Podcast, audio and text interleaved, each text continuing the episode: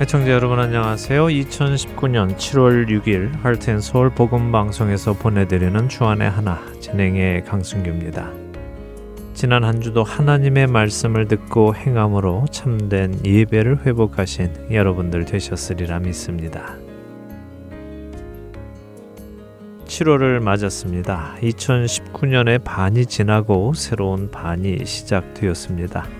혹시라도 지친 분들 계시다면요. 새롭게 힘을 얻는 계기가 되는 7월이 되시기를 소망해 봅니다. 먼저 광고 말씀 하나 전해 드려야 하겠습니다. 하와이의 CD 관리 봉사자가 필요합니다. 그동안 귀하게 동역하시며 수고해 주신 봉사자께서 타주로 이사를 가게 되셨는데요. 그래서 더 이상 봉사를 하실 수 없게 되셨습니다. 하와이 깔리히 지역 팔라마 슈퍼마켓과 H마트 그리고 아이에아 지역 팔라마 슈퍼마켓에 저희 하트앤소울 복음방송 CD를 배치해 주시고 관리해 주실 동역자가 필요합니다. 기도하시는 중에 예수님의 복음을 전하는 이 사역에 동참하고 싶은 분들은 사무실 전화번호 602-866-8999로 문의해 주시기 바랍니다. 7월을 맞이해서 새로운 프로그램이 선을 보입니다. 쉽게 지나치거나 의미를 정확히 모르지만 그냥 느낌으로만 이해하고 넘어갔던 성경의 구절들을 그 본 뜻을 찾아서 함께 묵상하는 내 입술의 묵상이 2부에 준비가 되어 있고요. 자녀들을 위해서 성경 속 인물들을 모노드라마 형식으로 제작한 칠드런스 바이블 드라마가 4부와 5부에 각각 한국어와 영어로 방송이 됩니다. 일본어 방송에서도 신앙생활 중에 생기는 궁금증을 성경 안에서 답을 찾아 나가는 세이쇼 모토 시리타이가 새롭게 방송됩니다. 그리고 매주 보내주시는 청취자 여러분들의 편지와 신청곡을 소개해 드리는 애청자 코너도 새롭게 준비를 해서요. 4부 시작에 방송이 됩니다. 이 프로그램은 mp3 cd와 스마트폰 앱, 팟캐스트와 홈페이지로 청취하실 수 있습니다. 청취자 여러분들의 많은 참여도 또 부탁을 드리겠습니다. 첫 찬양 함께 하신 후에 말씀 나누도록 하겠습니다.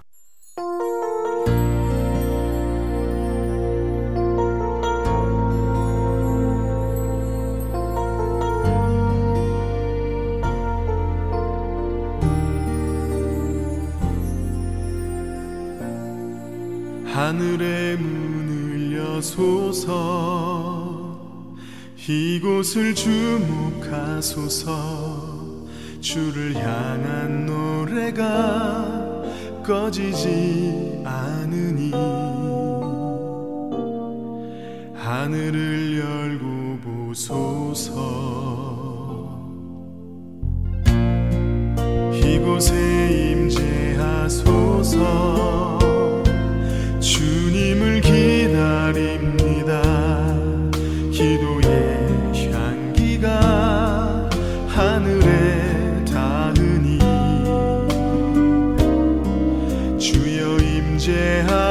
주소서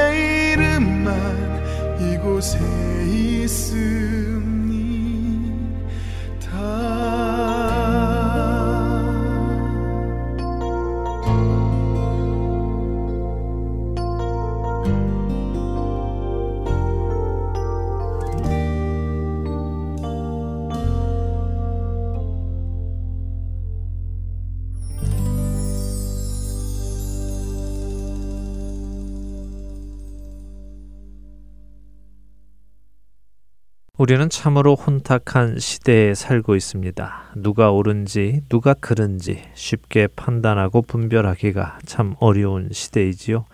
누구 하나 전적으로 옳은 것 같지 않고요. 또 누구 하나 전적으로 다 그른 것 같지 않기에 옳고 그름을 판단하기가 쉽지 않아 보입니다. 종종 사람들은 마태복음 7장 20절의 말씀을 근거로 열매로 그들을 판단하라고 말합니다.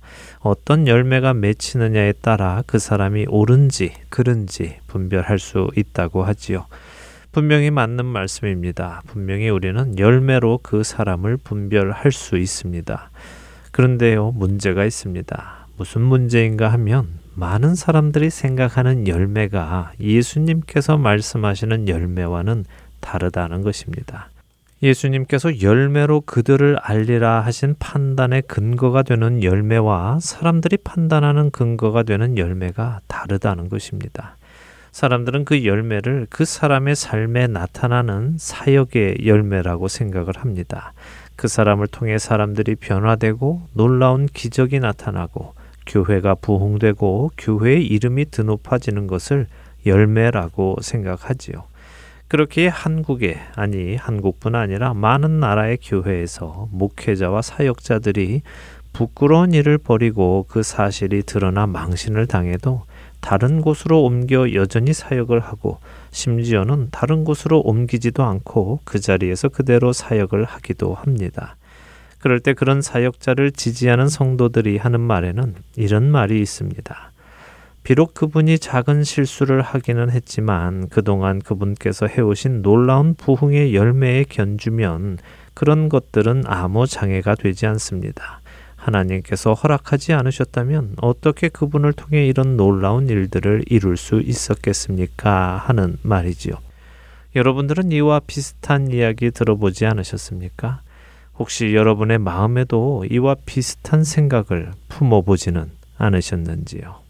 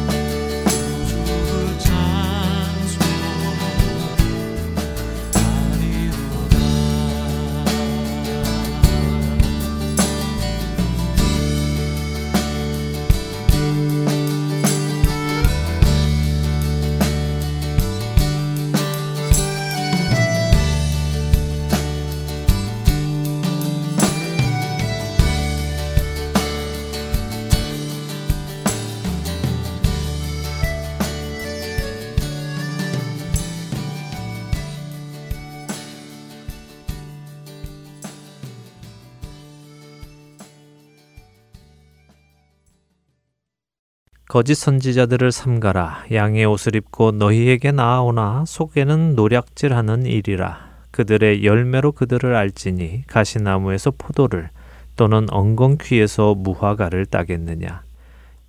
이와 같이 좋은 나무마다 아름다운 열매를 맺고 못된 나무가 나쁜 열매를 맺나니 좋은 나무가 나쁜 열매를 맺을 수 없고 못된 나무가 아름다운 열매를 맺을 수 없느니라 아름다운 열매를 맺지 아니하는 나무마다 찍혀 불에 던져지느니라.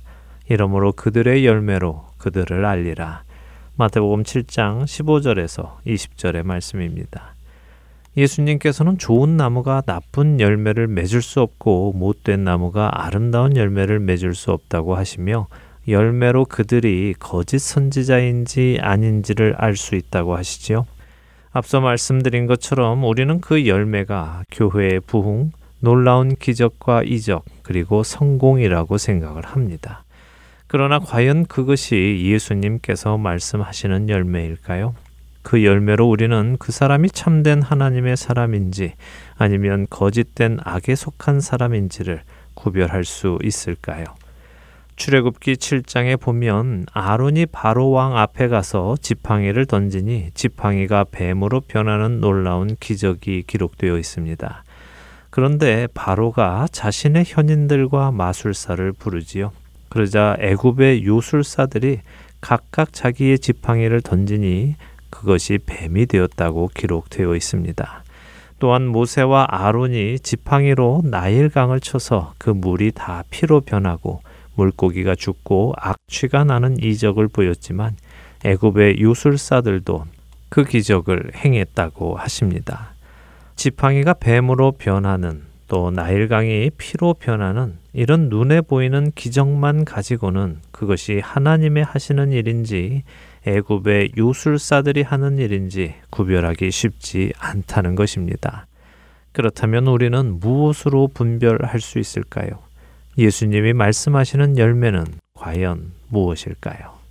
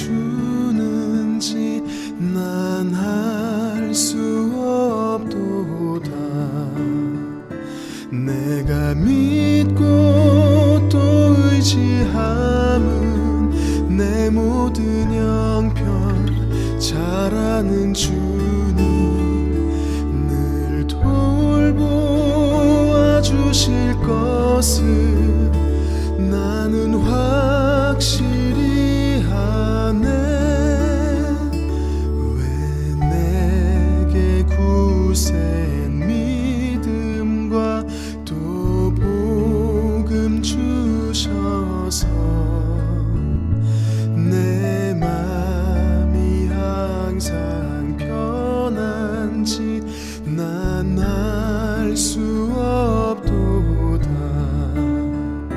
내가 믿고 또 의지함은 내 모든 형편 잘 아는 주님 늘 돌보아 주실 것을 나는 확신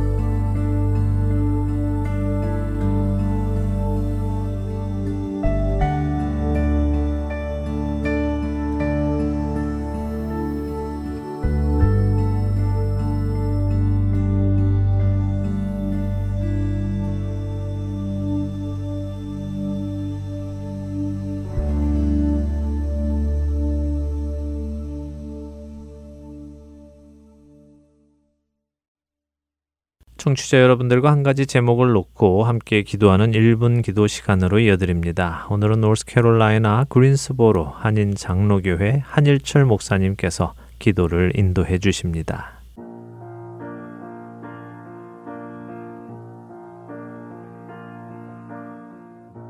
하트앤서울 복음방송 1분 기도 시간입니다. 저는 노스캐롤라이나 그린스보로 지역에 위치한 그린스보르 한인 장로교를 섬기고 있는 한일철 목사입니다. 오늘 함께 기도하고 싶은 기도의 제목은 사도 바울이 예수님께서 부르셨다는 것을 확고히 알고 위에서 부르신 부름의 상을 위하여 힘껏 달려간 것처럼 모든 크리스찬들도 동일한 마음으로 앞을 향해 힘껏 나아가 승리하기를 위해 함께 기도하였으면 합니다. 호주에서는 캥거루와 에뮤란 두 동물을 호주 국가 문장에 새겨놓고 있습니다. 캥거루는 잘 알려진 동물로서 다 아시겠지만 에뮤란 동물은 모르실 수 있으리라 생각되어집니다. 에뮤란 호주에서 사는 동물로서 부드러운 깃털이 있지만 날지 못하는 대형 조류로서 시속 50km까지 매우 빠르게 달릴 수 있습니다. 그런데 호주 국가 문장에 두 동물을 새겨놓은 것은 두 동물의 특성상 뒤로 못 걷기 때문에 국가의 큰 포부를 상징하는데 가장 적합하다고 느꼈기 때문이라고 합니다. 하지만 우리 인간은 뒷걸음 칠 수 있습니다. 하나님이 그렇게 만드셨습니다. 곧게 앞으로도 갈 수 있고 옆으로도 갈 수 있고 뒷걸음질 할 수 있습니다. 그런데 우리가 생각해 보아야 할 것은 호주는 왜 캥거루와 에뮤의 뒷걸음질 못함을 오히려 장점으로 여겨 그 의미를 새겨보자고 했느냐 하는 것입니다. 두 동물의 특성을 통해 호주 국민이 앞을 향해 나아가자는 나라의 큰 포부를 말하고자 함입니다. 그렇다면 우리 크리스찬들은 어떤 마음을 가져야 할까요?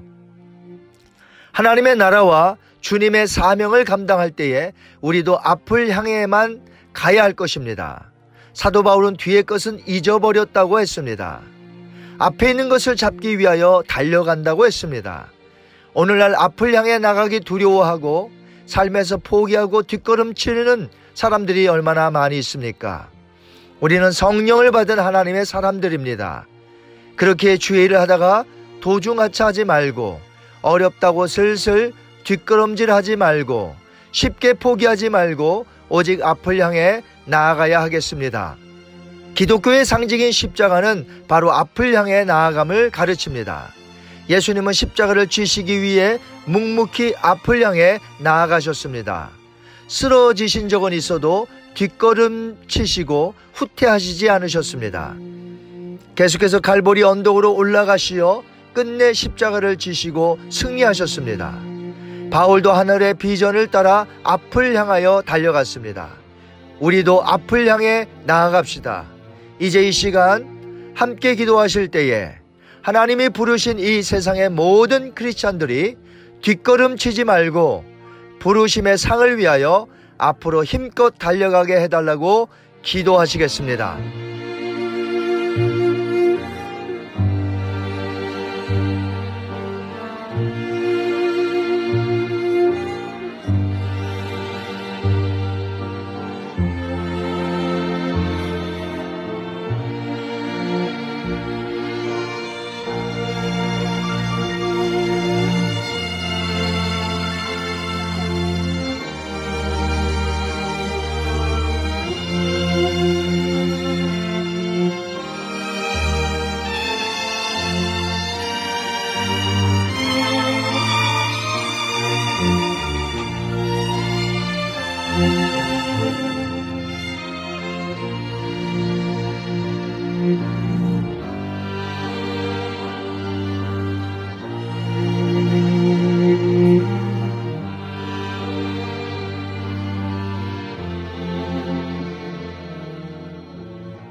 하나님 아버지, 이 세상은 우리로 하여금 앞으로 달려가지 못하게 하는 것들이 너무나 많이 있음을 고백합니다. 좌우로 치우치게 만들어 정도로 걷지 못하게 만들고 많은 유혹으로 인해 넘어지고 두려운 것들로 인해 뒷걸음칠 때가 많이 있었음을 고백합니다. 주여 이 시간 기도하옵기는 이 세상에 있는 모든 크리스찬들이 사도 바울처럼 그리스도 안에서 위에서 부르신 부름의 상을 위하여 힘껏 달려가게 하옵소서. 예수님께서 십자가를 지시고 앞으로 걸어가셨던 것처럼 우리에게 있는 십자가를 메고 우리도 그렇게 걸어가 승리하는 크리스찬들이 되게 하옵소서. 십자가를 부끄럽게 여기지 아니하시고 앞으로 나아가 끝내 승리하신 예수님의 이름으로 기도하옵나이다. 아멘.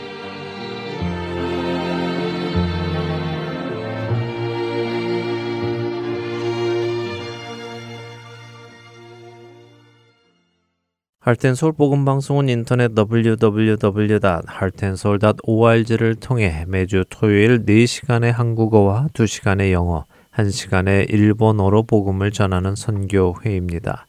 이 방송은 스마트폰 앱이나 팟캐스트를 통해 여러분의 스마트폰에서 들으실 수 있으며 매주 댁에서 CD나 MP3 CD로 받아서 들으실 수도 있습니다.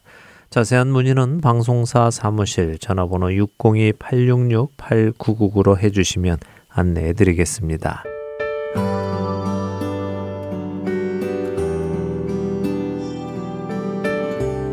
할테엔 서울 복음방송 청취자 여러분 안녕하십니까? 유병성 목사입니다. 세상에는 소망 없이 살아가는 영혼들이 많습니다. 본 할텐 서울 복음방송은 그렇게 소망 없이 살아가고 있는 이들에게 참된 소망이신 구주 예수 그리스도를 전하는 메신저입니다. 귀 있는 자들에게 예수님만이 참된 소망이며 생명이심을 널리 알리는 이 사역을 위해 기도와 물질로 동참하기 원하시는 분들은 전화번호 602-866-8999으로 문의 주시기 바랍니다.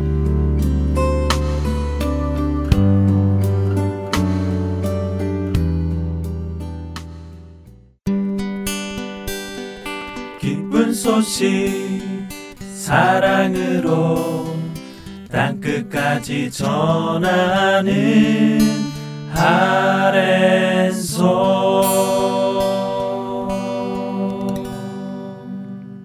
스스로 왕이 되어 살아가던 구약의 어두운 사사 시대 속에서도 구원의 손길을 거두지 않으시는 하나님을 만나는 시간입니다. 사사기 강해로 이어드립니다.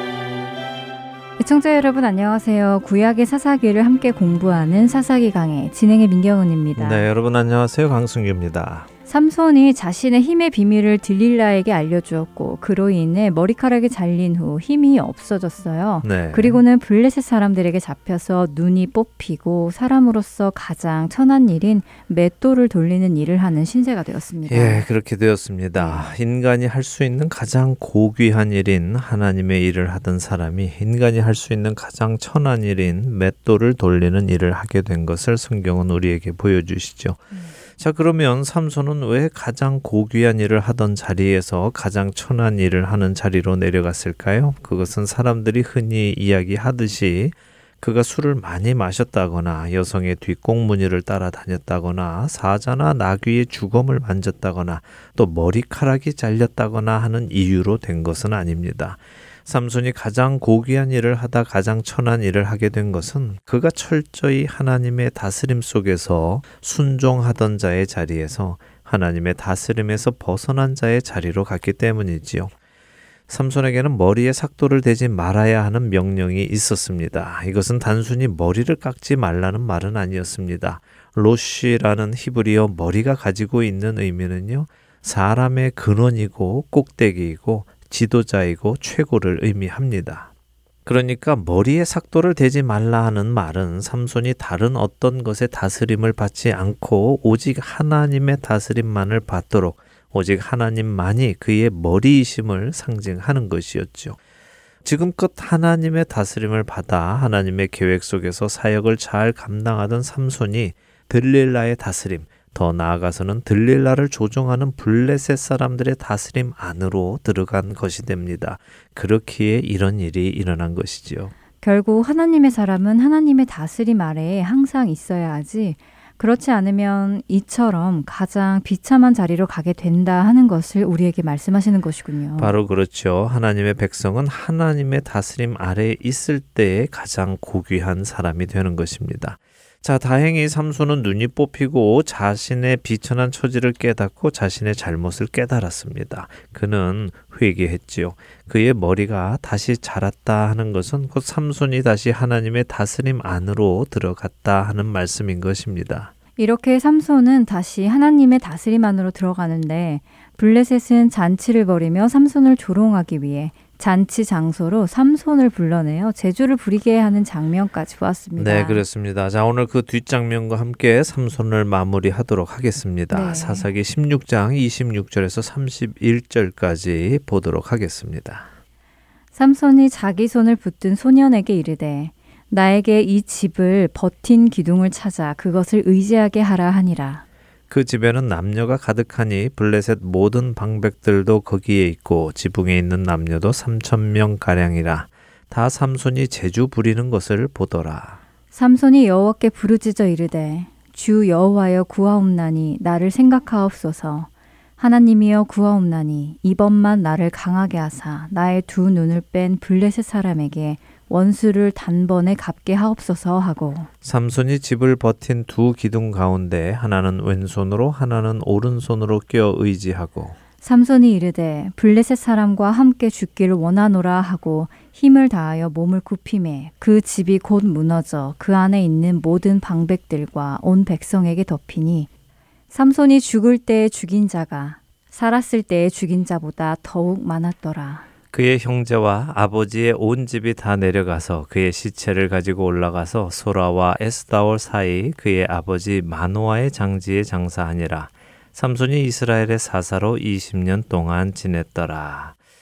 네, 삼손의 마지막 모습입니다. 조롱거리가 되어서 블레셋 사람들 앞에 선 삼손. 대부분 영화에서는 삼손이 들릴라에게 기둥을 잡게 해달라고 부탁을 합니다만 성경은 그가 자기 손을 붙들고 있는 소년에게 이 집을 버티고 있는 기둥을 의지하게 해달라고 부탁을 했다고 하시죠.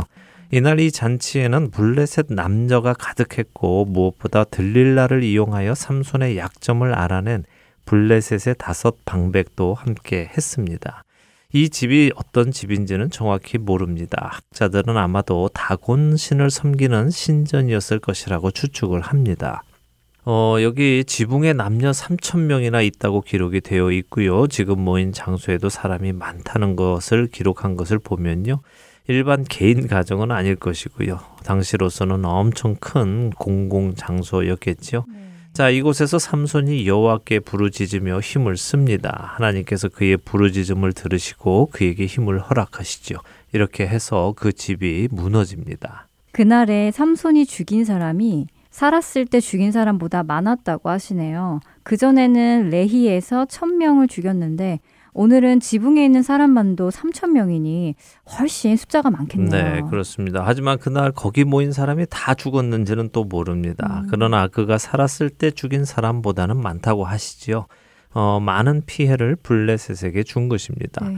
삼손은 비록 중간에 잠시 잘못은 했지만요, 다시 회개하고 하나님의 영광을 드러냈습니다. 그는 성공했죠. 사사로 죽었습니다.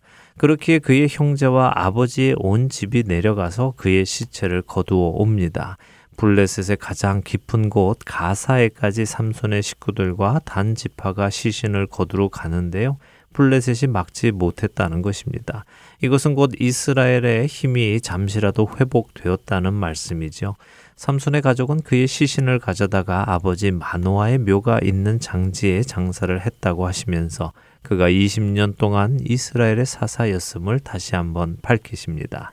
성경도 삼손의 사역을 성공으로 본다는 말씀이군요. 그렇죠. 자, 이렇게 해서 이스라엘의 열두 사사가 다 소개가 되었습니다. 네. 제일 처음 시작할 때 말씀드렸지만요. 사사기는 어떤 믿음이 좋은 사사를 소개하는 책이라기보다는 이스라엘이 하나님과의 약속을 지키지 못하고 죄를 짓고 하나님을 떠나 다른 신을 섬기며 살 때 하나님께서 어떻게 그들을 돌이키시고 그들을 회개의 길로 인도하시고 그들을 어떻게 구원하시고 지켜가시는지를 보여주시는 책임을 말씀드렸습니다.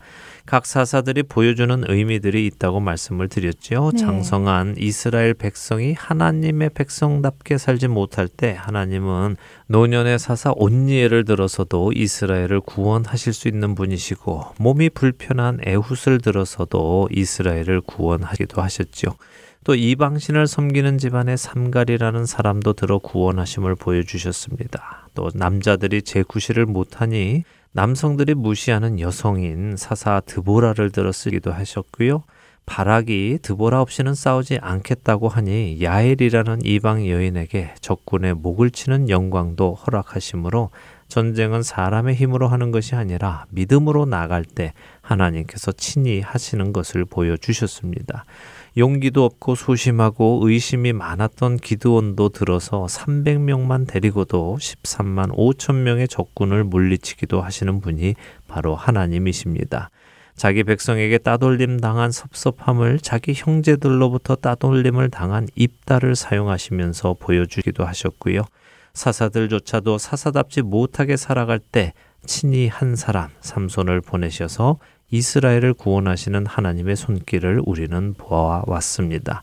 그 옛날부터 하나님께서는 죄인을 구원하시기 위해 모든 가능한 일을 하시며 죄인들을 돌이키려 하셨지만 결국 의인은 하나도 없었기에 하나님께서는 그 아들 예수 그리스도를 보내셔서 십자가에서 죽으심으로 죄값을 치르게 하셨고 우리를 구원하시는 놀라운 은혜를 보여주시는 것의 샘플이 바로 이 사사기인 것입니다. 그런 면에서 보면 삼손이 정말 예수님을 많이 닮아 있다는 생각을 다시 하게 됩니다. 네. 물론 실수한 부분을 제외하고는 그렇죠. 말이죠. 음. 외롭게 사역의 길을 간 삼손은 정말 다른 사사들과는 많이 달랐던 것 같습니다. 맞습니다. 다른 사사들은 그래도 백성이 회개하고 회개한 후에 함께 싸워주고 그를 따랐지만요. 삼손은 백성이 회개하지 않는 때에 홀로 싸우고 오히려 자기 백성에게 묶임을 받아 이방 민족에게 넘기워짐을 받는 서러운 일도 당합니다. 네. 그렇게 삼손을 묶어서 블레셋에게 넘겨준 것이 유다 지파지요. 예수님도 바로 가롯 유다에 의해서 팔리고 로마인들의 손에 넘겨져서 죽임을 음. 당하십니다. 삼손을 마무리하면서 우리가 하나님을 떠나서는 아무것도 할 수 없다는 것을 꼭 기억했으면 좋겠습니다. 예수님의 제자인 우리들이 예수님이라는 포도나무를 떠나서는 아무것도 할 수 없듯이 말입니다. 또한 하나님의 백성이 거룩한 삶을 살아내는 데 실패하면 그것이 대적에게 비방할 거리를 준다는 사실도 기억해야 할 것입니다. 세상에서 조롱거리가 된다는 것도 말입니다. 그렇네요. 삼손의 실수가 그런 것들을 우리에게 보여주네요. 그래도 삼손이 회개했다는 것과 하나님께서 그에게 다시 힘을 주셨다는 것이 참 용기가 됩니다. 네, 하나님의 목적은 심판은 아닙니다. 돌이키게 하시는 것이죠. 하나님은 우리가 진심으로 회개하고 돌이키려고 하면 받아주시고 돌이키도록 힘을 주시는 분이십니다. 그러니 낙심하지 마시고요. 오늘 이 시간 주님께로 돌이키시는 분들이 꼭 계시기를 소원해 봅니다. 음. 자, 사사들의 이야기는 이렇게 삼손을 통해 끝이 납니다. 그러나 사사기 이야기가 여기서 끝나지는 않지요. 아직도 21장까지 다섯 장이 남아 있습니다. 그러나 이제 남은 다섯 장은 사사들의 이야기가 아니라 사사 시대에 있었던 황당한 이야기들을 우리에게 전해주고 계십니다. 하나님의 백성들이 자신들의 삶의 기준이 되는 하나님의 말씀을 공부하지 않고 공부하지 않으니 모르고 모르니 자기들 마음대로 원하는 대로 하나님의 말씀을 귀에 걸면 귀걸이, 코에 걸면 코걸이식으로 인용하며 살아가는 것을 보여주십니다. 사사기의 주제인 자기 소견에 오른 대로 살았다는 모습을 보여주는 것이군요. 네, 맞습니다. 자기 소견에 오른 대로 사는 것이 얼마나 위험한지를 다음 다섯 장을 통해서 우리는 보게 될 것입니다. 음. 또한 이 다섯 장을 통해 우리가 사는 이 시대의 교회의 모습도 보게 될 것입니다. 자, 먼저 사사기 17장 1절에서 6절을 보도록 하겠습니다. 에브라임 산지에 미가라 이름하는 사람이 있더니 그의 어머니에게 이르되 어머니께서 은천백을 잃어버리셨으므로 저주하시고 내 귀에도 말씀하셨더니 보소서 그 은이 내게 있나이다. 내가 그것을 가졌나이다 하니 그의 어머니가 이르되 내 아들이 여호와께 복 받기를 원하노라 하니라. 미가가 은천백을 그의 어머니에게 도로 주매 그의 어머니가 이르되 내가 내 아들을 위하여 한 신상을 새기며 한 신상을 부어 만들기 위해 내 손에서 이 은을 여호와께 거룩히 드리노라. 그러므로 내가 이제 이 은을 내게 도로 주리라. 미가가 그 은을 그의 어머니에게 도로 주었으므로 어머니가 그 은 200을 가져다 은장색에게 주어 한 신상을 새기고 한 신상을 부어 만들었더니 그 신상이 미가의 집에 있더라. 그 사람 미가에게 신당이 있으므로 그가 에봇과 드라빔을 만들고 한 아들을 세워 그의 제사장으로 삼았더라. 그때는 이스라엘의 왕이 없었으므로 사람마다 자기 소견에 옳은 대로 행하였더라. 아, 사사기의 주제. 그때에는 이스라엘의 왕이 없었으므로 사람마다 자기 소견에 옳은 대로 행하였더라 하는 말씀이 드디어 나오는군요. 네, 그렇습니다. 사실 대부분 우리는 지금 이 사사기 17장 처음 다섯 절을 읽은 후에 6절에 사람마다 자기 소견에 옳은 대로 행하였더라 하는 말씀이 나오는 것이 별로 그렇게 특 특별하지는 않습니다. 왜냐하면 성경적인 지식이 없이 읽으면요. 이 말씀이 그냥 에브라임 산지의 미가라 하는 사람 이야기구나. 그런데 그가 자기 수견에 옳은 대로 하고 살았나 보다. 이 정도로만 이해를 합니다. 그러나 유대인들은 이 첫 다섯 절을 읽으며 혼란에 빠지게 됩니다. 6절에서 그때는 이스라엘의 왕이 없었으므로 사람마다 자기 소견에 옳은 대로 행하였더라 하시는 말씀을 읽으면 그때서야 아 하면서 고개를 끄덕이게 되지요. 음, 성경적 지식이 있어야 고개가 끄덕여지는 구절이라는 말씀이군요. 네, 그렇습니다. 그 지식이 무엇인지를 좀 알려드릴게요. 네. 어, 자, 먼저 나오는 단어가 에브라임이었습니다. 그렇죠? 이건 단순히 미가가 에브라임 지파 사람이었다라고 말해주는 것은 아닙니다. 에브라임 산지라는 특별한 지역을 말해주는 것이지요. 에브라임 산지 하면 가장 유명한 것이 실로입니다. 실로는 에브라임 산지에 있는 지명인데요. 실로는 여호수아 여호와가 이스라엘 백성을 이끌고 가나안 땅에 들어왔을 때 회막을 세우고 하나님의 언약궤를 모시고 예배를 드린 곳입니다. 그리고 이 예배는 사무엘의 시대까지 이어지지요. 다시 말하면 사사시대의 실로는 훗날 예루살렘과 같은 의미를 가진 것이겠군요. 그렇죠. 에브라임 산지는 유대 백성의 신앙의 중심지였던 것입니다. 그리고 지금 미가라는 사람이 등장을 하는데요. 미가의 뜻은 하나님과 같은 분이 누구시냐, 하나님과 같은 분이 어디 계시냐 하는 하나님을 향한 놀라운 찬송의 의미를 가진 이름입니다. 그런 이름을 가진 사람이 등장하는 것이죠. 그러니까 신앙의 중심지에서 하나님과 같은 분이 어디 계시냐 하는 의미의 이름을 가진 사람이 등장했다는 것이군요. 맞습니다. 자, 이렇게 신앙의 중심지에 아주 은혜로운 이름을 가진 사람이 등장하니 독자들은 무엇을 기대하겠습니까? 어, 당연히 신실한 신앙의 이야기가 나오기를 기대하겠군요. 그렇죠. 당연히 그렇게 되겠죠. 네. 그런데 이렇게 기대를 하게 해 해놓고는 나오는 2절부터의 이야기는 전혀 어울리지 않는 이야기가 나오는 것입니다. 음. 이것은 마치 서울대 법대에 김천재라는 학생이 있었습니다. 이러면 야, 그 사람이 얼마나 똑똑할까 이런 기대를 갖지 않겠습니까? 네. 그런데 서울대 법대에 김천재라는 학생이 2 더하기 2를 3이라고 답을 했습니다. 뭐 이런 황당한 이야기가 음. 나오면 사람들이 혼란스럽겠지요. 그렇겠죠. 예, 만일 3살짜리가 2 더하기 2는 3이에요 하면은 하하 웃고 말겠지요. 그런데 서울대 법대의 김천재라는 학생이 2 더하기 2는 3이요 하면은 웃지 못하게 됩니다. 음. 왠지 뭔가 깊은 뜻이 있을지 아니 내가 잘못 알고 있었나 이렇게 혼란스럽게 되는 것입니다. 네. 자, 그럼 지금부터 나오는 이 미가 집안의 이야기가 얼마나 혼란스러운지 우리가 한번 보도록 하겠습니다. 그의 어머니가 은천백을 잃어버렸다고 합니다. 은 천백이면 어, 큰 돈이잖아요. 네. 바로 앞에 삼선의 이야기에서도 블렛의 방백들이 드릴라에게 은천 100개씩을 모아주겠다고 하지 않았나요? 맞습니다. 방백들이 삼손의 힘의 비밀을 알아내면 주겠다고 약속한 액수가 은천 100개였습니다. 네. 그래서 유대의 랍비들 중에는 이 미가의 어머니가 들릴라다 하는 분들도 계십니다. 음. 물론 뭐 성경에는 그런 이야기가 없으니까 그렇게까지 생각할 필요는 없을 것입니다만 아, 유대 안에서는 그런 이야기가 있다는 것 정도는 기본적으로 알아두시면 좋겠습니다. 네. 뭐 중요한 것은 아닙니다. 있습니다. 그러나 어쨌든 미가의 어머니가 큰 돈을 잃어버린 것은 사실입니다. 그랬더니 어머니가 그 돈을 훔쳐간 도둑을 저주한 것입니다. 어떻게 저주했는지는 모르지만 아마 혹독한 저주를 했겠지요. 그런데 그 저주를 아마 미가 앞에서 했나 봅니다. 미가가 그 저주를 들었습니다. 그러니까 미가가 어머니께 와서 지금 이 이야기를 하는 것입니다.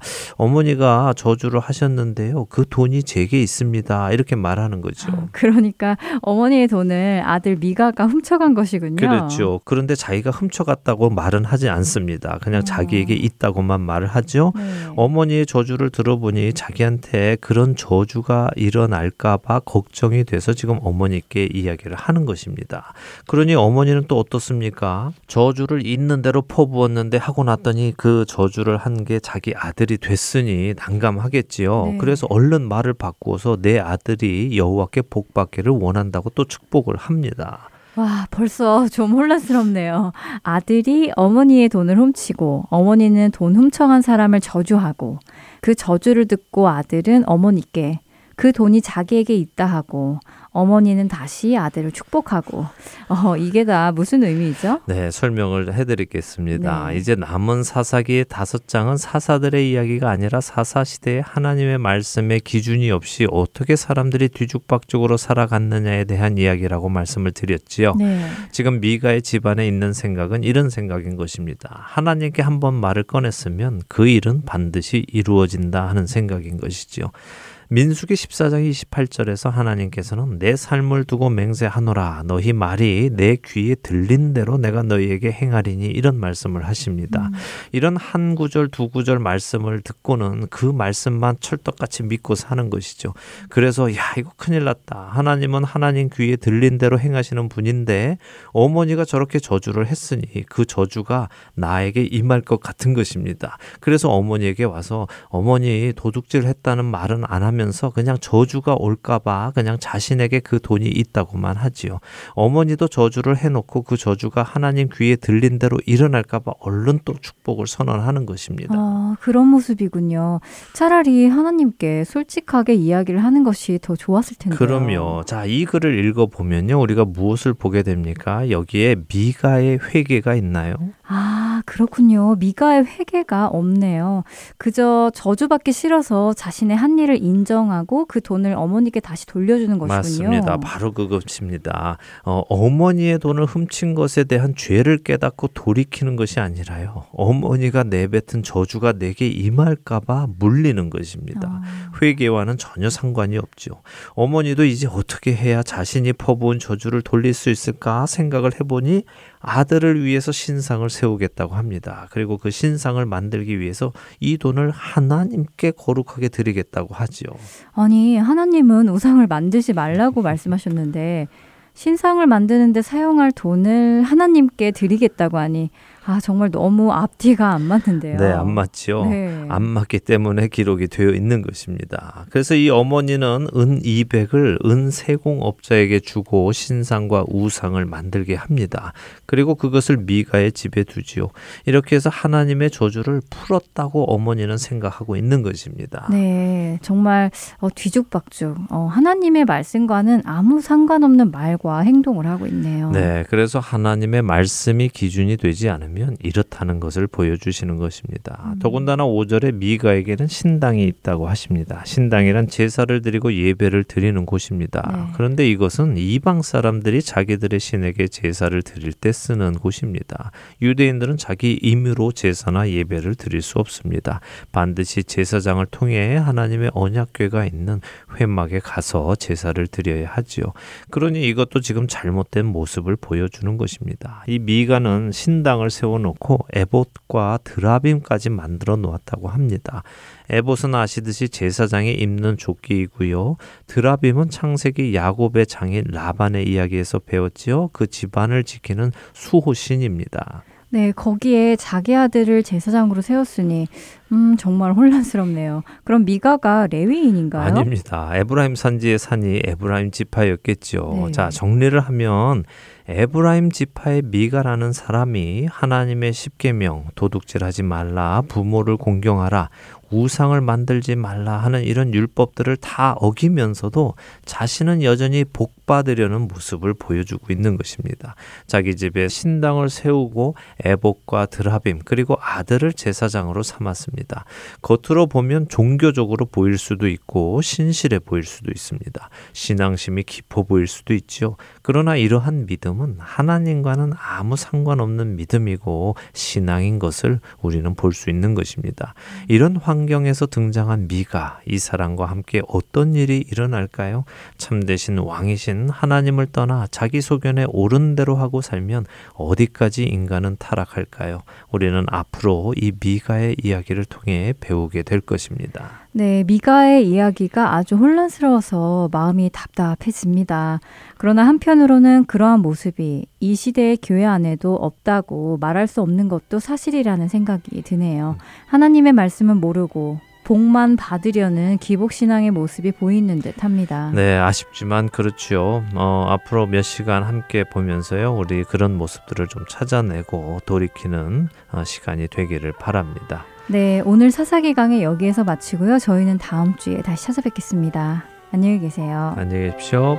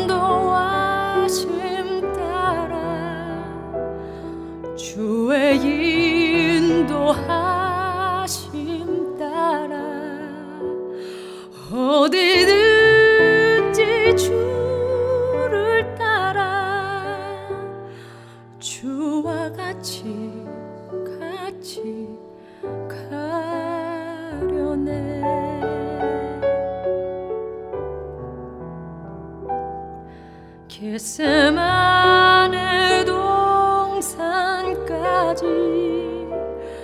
주와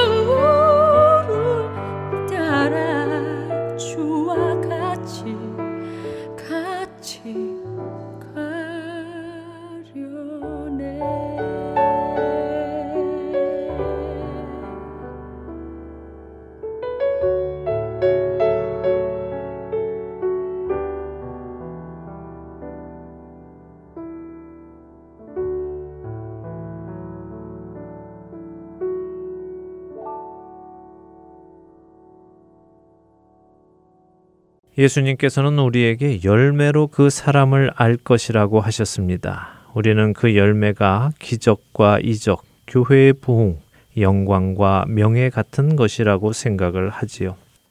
이런 이유로 시작에 말씀드린 것처럼 교회가 큰 성장을 이루게 한 목회자나 사역자들이 돈, 여성, 권력, 부정직함 이런 것들과 연결이 되어 불미스러운 일을 저질러도 큰 성장이라는 열매를 보고 그들을 판단하여 하나님의 사역자라고 믿고 따르는 모습들을 어렵지 않게 보게 되는 것입니다. 그러나 열매로 그들을 알리라고 하신 예수님의 말씀을 끝까지 들어보아야 합니다. 그래야 우리는 그분이 하시는 말씀이 무엇인지 깨닫게 될 것입니다. 이러므로 그들의 열매로 그들을 알리라고 하신 마태복음 7장 20절에 이어지는 21절부터는 예수님께서 이런 말씀을 하시지요. 나더러 주여 주여 하는 자마다 다 천국에 들어갈 것이 아니요 다만 하늘에 계신 내 아버지의 뜻대로 행하는 자라야 들어가리라. 그날에 많은 사람이 나더러 이르되 주여 주여 우리가 주의 이름으로 선지자 노릇하며 주의 이름으로 귀신을 쫓아내며 주의 이름으로 많은 권능을 행하지 아니하였나이까 하리니 그때 내가 그들에게 밝히 말하되 내가 너희를 도무지 알지 못하니 불법을 행하는 자들아 내게서 떠나가라 하리라. 마태복음 7장 21절에서 23절의 유명한 구절이지요. 열매로 그들을 알리라 하고 말씀하신 예수님께서 곧바로 이어서 나더러 주여 주여 하는 자마다 천국에 갈 것이 아님을 말씀하십니다. 그런데 그날에 많은 사람이 예수님께 주여 주여 우리가 주의 이름으로 선지자 노릇을 했고 주의 이름으로 귀신을 쫓아냈고 주의 이름으로 많은 권능을 행했다고 할 것이라고 하시지요. 예수님의 이름으로 말씀을 가르치고 예수님의 이름으로 귀신을 쫓아내고 예수님의 이름으로 많은 권능을 행한 것이 그들을 판단할 열매의 근거가 아니라는 말씀입니다. 놀랍지 않으십니까? 우리는 하나님의 말씀을 잘 가르치고 예수님의 이름으로 귀신을 쫓아내고 예수님의 이름으로 많은 권능, 곧 놀라운 폭발적인 부흥과 힘 있는 일들을 하는 것이 사역자를 판단하는 열매라고 생각을 하는데 예수님은 그것이 판단의 근거가 되는 열매가 아니라고 하시는 것이니 말입니다. 출애굽기의 이야기를 들려드린 것처럼 모세와 아론이 행한 일을 애굽의 요술사들도 행했기에 그러한 기적과 이적, 권능과 선지자의 일을 하는 것이 그 사람이 하나님께 속했느냐 아니냐를 판단할 근거가 아니라는 것입니다. 그렇다면 무엇입니까? 무엇으로 우리가 판단할 수 있습니까? 열매는 과연 무엇입니까? 21절에 이미 말씀하셨지요. 하늘에 계신 내 아버지의 뜻대로 행하는 자, 곧 하나님 아버지의 뜻을 따라 행하는 것이 바로 우리가 판단할 열매라는 것입니다. 하나님 아버지의 뜻을 따라 행하는 것은 구체적으로 무엇일까요? 교회를 열심히 다니고 많은 봉사를 하고 성경을 많이 읽고 기도를 많이 하고 물론 이런 것들도 포함이 될 것입니다. 이런 것을 열심히 하는 것도 하나님의 뜻일 것입니다. 그러나 그것보다 더 근본적인 하나님의 뜻이 있습니다.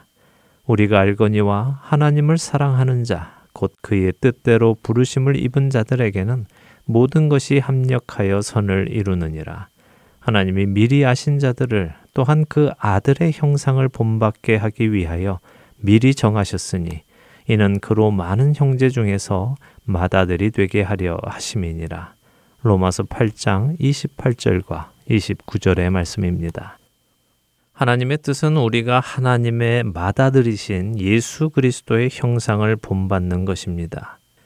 죄인인 우리를 그 아들의 피와 물로 씻으시고는 우리로 그분의 아들들이 되게 하시는 것입니다. 그리스도의 장성한 분량에 충만한 데까지 이르는 것이 곧 하나님의 뜻인 것입니다. 여러분은 예수님을 닮아가고 계십니까? 여러분이 하고 계시는 그 모든 행위들이 예수님을 닮아가는 과정 중에서 나타나는 열매들입니까? 예수님의 영이신 성령님의 열매인 사랑과 희락과 화평과 오래 참음과 자비와 양선과 충성과 온유와 절제의 모습이 여러분 안에 맺히고 있습니까? 그리고 무엇보다도 겸손하신 예수님의 모습이 여러분 안에 나타나고 있습니까? 이것이 우리가 판단할 수 있는 열매입니다. 열매로 그들을 알리라. 그 열매는 예수님을 닮아가는 것입니다. 이것이 우리를 구원하신 하나님 아버지의 목적입니다. 그 아들을 닮는 것 말입니다. 우리에게 주어진 각자의 삶 속에서 매일같이 나의 모습이 예수님을 닮아가고 있는지, 내 안에 예수 그리스도의 열매가 맺혀져 가고 있는지 확인하고 점검하고 확증해 나가시는 저와 애청자 여러분이 되시기를 소원하며 주안의 하나 오늘 여기에서 마치도록 하겠습니다. 함께 해주신 여러분들께 감사드리고요. 저는 다음 주 이 시간 다시 찾아뵙겠습니다. 지금까지 구성과 진행의 강순기였습니다. 애청자 여러분 안녕히 계십시오.